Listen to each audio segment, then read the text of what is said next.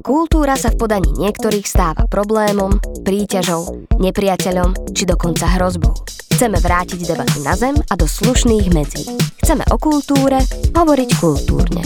Do série podcastov Kultúrne o kultúre sme oslovili desiatich respondentov a respondentiek, výkonných umelcov, kultúrnych manažérov aj expertov z humanitných odborov. Dnešnom dieli bude o tom, čo je to kultúra, hovoriť hudobný producent Dalibor Kocian, známy ako Strún. Podcasty profesionálneho nezávislého divadla Uhol 92 z verejných zdrojov podporil Fond na podporu umenia.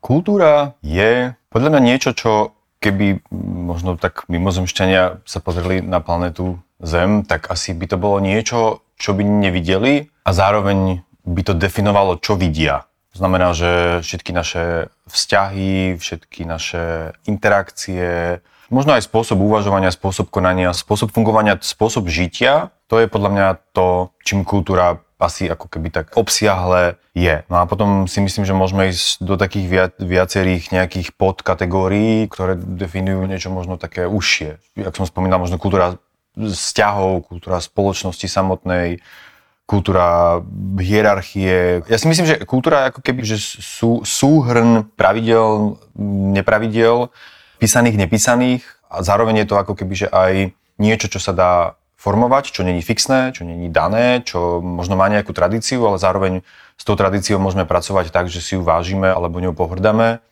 A môžeme vytvárať nové tradície, môžeme ich ohýbať rôzne, čiže je to niečo ako keby, že amorfné, ale zároveň silne človeka definujúce.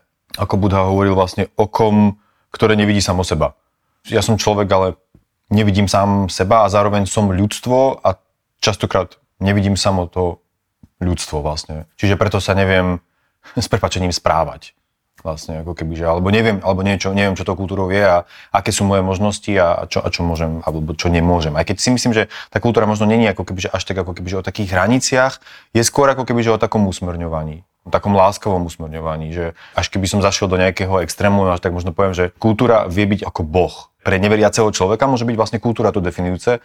Ja ako fanúšik v podstate ateizmu tak, tak akože si to tak aj myslím, že vlastne ak zažívame nižšiu a nižšiu potrebu možno uctievať Boha a veriť v Boha, tak sa môžeme uh, s oddaním alebo s oddanosťou obrátiť na kultúru vlastne. Že to je niečo, čo nám môže pomôcť hľadať napríklad morálku alebo etiku. Umenie ako keby, že pod kategóriou kultúry, Kultúra je práve tá, ktorá ako keby um, definuje, utvára, formuje a um, zoceluje a zároveň ako keby rozvíja vzťahy medzi nami a to, ako fungujeme ako ľudia medzi sebou. A umenie je už potom ako keby takéto jemnocitné narábanie s tým, s tým všetkým, s tými vzťahmi. Skrz umenie môžeme skúmať tieto vzťahy. Umenie nám potom vlastne pomáha aj redefinovávať tieto vzťahy. Umenie nám môže pomáhať pochopiť tieto vzťahy ľahším spôsobom, ako napríklad nejaká náuka o spoločnosti alebo niečo, čiže človek ide na 50-minútové divadelné predstavenie a pochopí toho viacej, ako keby sedel v triede v škole.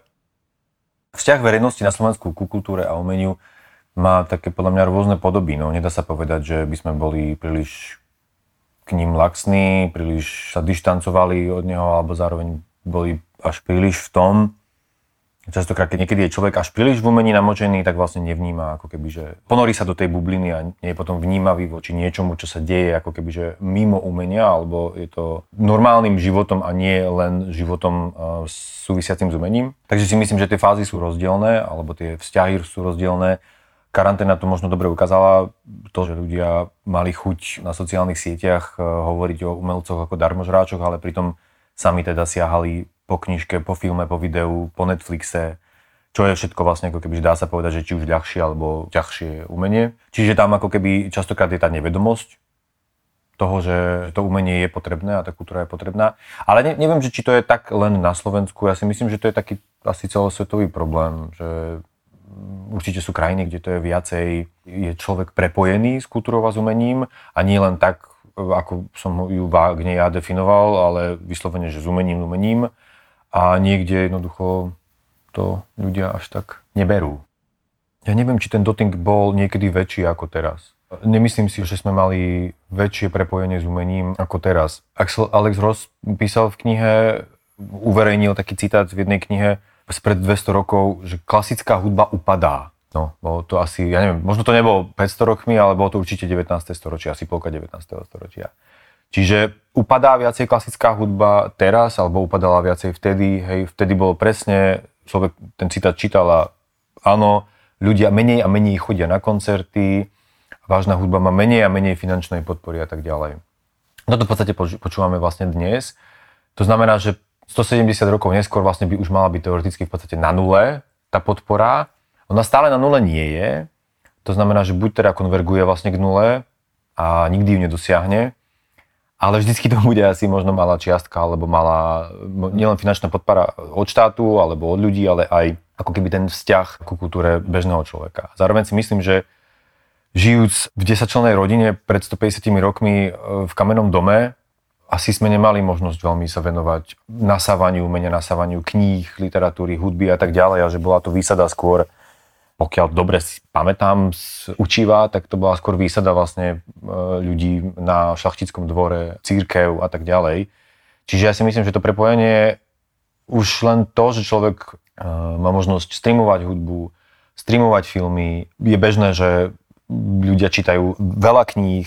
Ten vzťah, ten styčný bod sme až tak ako keby, že nikdy vlastne možno ani nebol neboli sme viac prepojení vlastne s kultúrou, ako sme teraz, tak ako sme nikdy neboli viac prepojení medzi sebou v tejto globálnej dedine vlastne.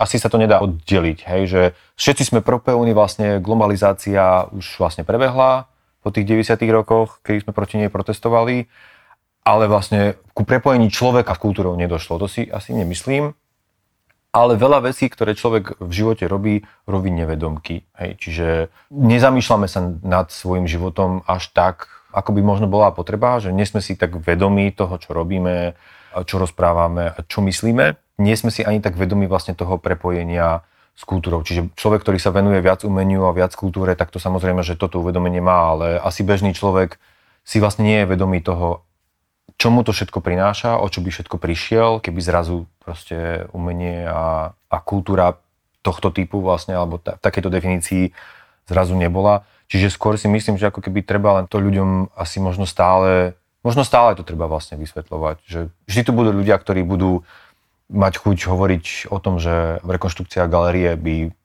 nemala prebiehať, lebo sú dôležitejšie veci, alebo umelci sú darmožráci a tak ďalej. Takže asi tu budeme musieť tak stále vysvetľovať.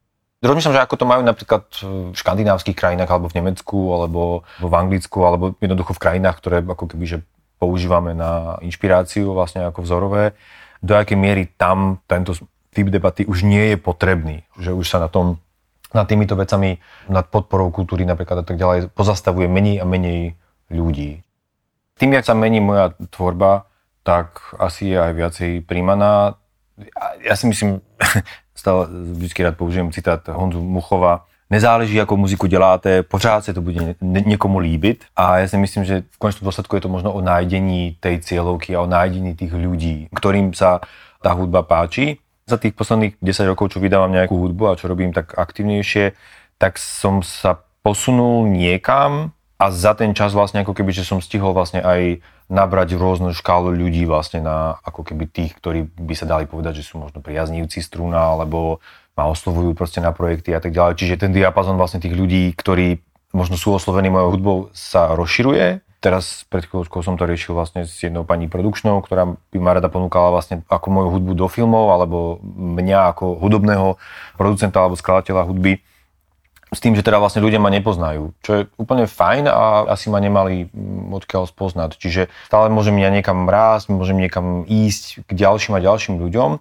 ale priznám sa, že čo sa týka pochopenia a nepochopenia, iný typ mojej tvorby zarezonuje s inými ľuďmi. To je tak, že niekomu sa vlastne páči tento album a ten iný sa nepáči, na niekoho je tamto už možno trošku veľa a toto je super, ďalší vlastne možno bol na tom predstavení, na tom predstavení sa viacej páčilo to a jedno viacej to, čiže je to skôr ako keby o type poslucháča a nemusí to byť vyslovene, že človek, ktorý ide viac do hĺbky alebo menej do hĺbky, ako keby že taký, že priemerný poslucháč alebo nejaký distingovaný poslucháč, jednoducho je to skôr o vkuse. No a chramová hudba to môže byť aj akože aj marketing vlastne, ktorý ja používam ale ja to tak akože cítim, že tá hudba taká je, ale že či skutočne vlastne je to akože nová chrámová hudba, tak to neviem, že či tak je. v klube alebo na festivaloch si myslím, že má väčší priestor momentálne hudba, ktorá ako keby že prehovára k človeku skôr v pospirituálnej úrovni, ako napríklad v 90. rokoch alebo aj v 0. rokoch. Môj napríklad posledný album chce toto robiť vlastne. Chce človeka, ktorý chodí do klubu alebo na koncerty. Ak sa to podarí, tak priláka toho človeka do kostola na posluch proste elektroniky na veľkej aparatúre a s dobrou projekciou. Chce mu to zahrať vlastne v nejakom sále, kde prebieha nejaký audiovizuálny festival, alebo aj v klube. Čiže ako keby, že spájať tie priestory, kde, kde ľudia chodia ako keby za nejakou takou, nejakým obohatením. Dovolím si tvrdiť, že možno ten Boh nás prestal baviť trošku a že začína nás baviť niečo iné. Ale to niečo iné stále súvisí s duchovnom. Ja si myslím, že umelec by mal mať v prvom rade slobodu. A, a tá sloboda súvisí aj s vyjadrovaním sa alebo reagovaním na spoločenské otázky, reagovaním na hocičo. Myslím si, že by sme nemali od umelca vlastne chcieť, aby na niečo reagoval, na niečo, aby niečo reflektoval. My mali by sme asi vychovávať viac možno teoretikov a kritikov umenia, aby sme sa vedeli hýbať v tom, čo je možno zaujímavé a čo je hodné sledovania, obzvlášť pri tom veľkom množstve tvorby, ktorá je. Takisto vlastne aj kritikov hudby a kritikov divadla, čo asi pokiaľ viem, tak postrádame vlastne bohužiaľ dnes a nemáme v tom ani takú tradíciu vlastne. Pri tej všetkej slobode, ktorú vlastne umelec má, tak potom to nechať vlastne na nich ako tvoria, ale zároveň ako keby mať možnosť tu vyjadriť e, sa v nejakých prameňoch alebo v nejakých e, periodikách k tomu, čo daný umelec robí a na základe tej kritiky potom sa umelec môže posúvať, aby to mal taký ten organický vývin umelec v súvislosti s teoretikom alebo s kritikom. A, a nemyslím si, že by sme mali mať nejaké požiadavky od umenia. Stále som taký ten, ktorý keď si premietne vlastne tie prvé nastené malby vlastne v jaskyni boli umením, že či tam bola nejaká poptávka, nejaký teda dopyt alebo nejaká úloha toho umenia. Jednoducho myslím, že to bola reflexia a niečoho, čo sa deje okolo. Tam by podľa mňa mohlo umenie kľudne ostať, ale je super samozrejme, že ak umenie reflektuje niečo, čo s nami rezonuje, lebo s niekým môže politický art rezonovať, s niekým to vôbec nemusí rezonovať, ale ja si nemyslím si, že umenie reaguje na spoločenskú situáciu. Ja si myslím, že častokrát sa to v podstate už aj zneužíva, že tak, OK, je nejaká situácia vo svete, niekto reaguje a už reagujú ďalší a reagujú ďalší a už aj tam vidíme vlastne, že to vlastne je ako keby buď prihrievanie polievočky, alebo to možno je taký trendík a tak ďalej. Čiže ani tam to nezaručuje vlastne nejakú kvalitu. Recipientom by som prijal, aby mali po, po karanténe, aby cítili deficit kultúry a zároveň, aby necítili deficit peňazí, ktoré môžu dať na kultúru. A celkovo by som prijal asi trošku viacej peňazí, lebo proste však peniaze to tak bohužiaľ je. Peňazí v obehu kultúry a umenia, či už by to bolo od e, štátu, súkromných donorov, od hocikiaľ a možno jednoducho fakt aj vôľa recipientov umenia vynakladať peniaze vlastne za umenie skrz ten deficit, ktorý by pociťovali. A zároveň ten diskurs, no ja sa priznám, že to ako keby, že ne, buď nestíham nejak reflektovať a tak ďalej, ale chyba nám, chyba nám tá debata. A myslím si, že nám to chyba v hudbe určite. Vo filme myslím si, že to možno nie je až také zlé a, a v divadle tiež sa mi zdá, že by to mohlo byť lepšie, ale že jednoducho dať dôveru ľuďom, ktorí sa tým zaoberajú po teoretickej rovine, ktorí sledujú vlastne to, čo sa deje v danej oblasti a sú schopní potom vyniesť súdy, ale v dobrom zmysle slova. A potom sa vlastne môžeme zdokonalovať, môže sa tá celá scéna, by som povedal, zdokonalovať a môžeme rásť vlastne ako celok. Umenie môže rásť vlastne, tým pádom vlastne to môže vplývať vlastne zase aj na kultúru a potom zase kultúra môže vplyvať na umenie a tak ten celok potom môže napredovať. Prijal by som taký zdravý vzťah asi jednotlivých zložiek. A tie zložky sú vlastne tvorca umenia, štát je v tom dôležitý, že už tú debatu podpory umenia štátom asi už môžeme o nej stále rozprávať, ale zistíme teda, že je potrebné, aby tam tá podpora bola. Čiže tvorcovia, štát, recipienti alebo teda konzumenti v dobrom slova zmysle a asi teoretici alebo kritici. Tento kvartet, aby nejak tak vlastne fungoval spolu a dokázali by sa počúvať aj v zmysle tom, že keď ľudia chcú niečo vlastne, aby mesto organizovalo, tak je možno dobré to tým ľuďom dať a zároveň im môžeme dať potom aj niečo iné nejakej menšej časti vlastne, čiže nevymedzovať sa jeden voči druhému, nevymedzovať sa možno ani voči okrajových žánrov a mainstreamov a tak ďalej, ale zároveň ako keby chápať tie svoje pozície navzájom.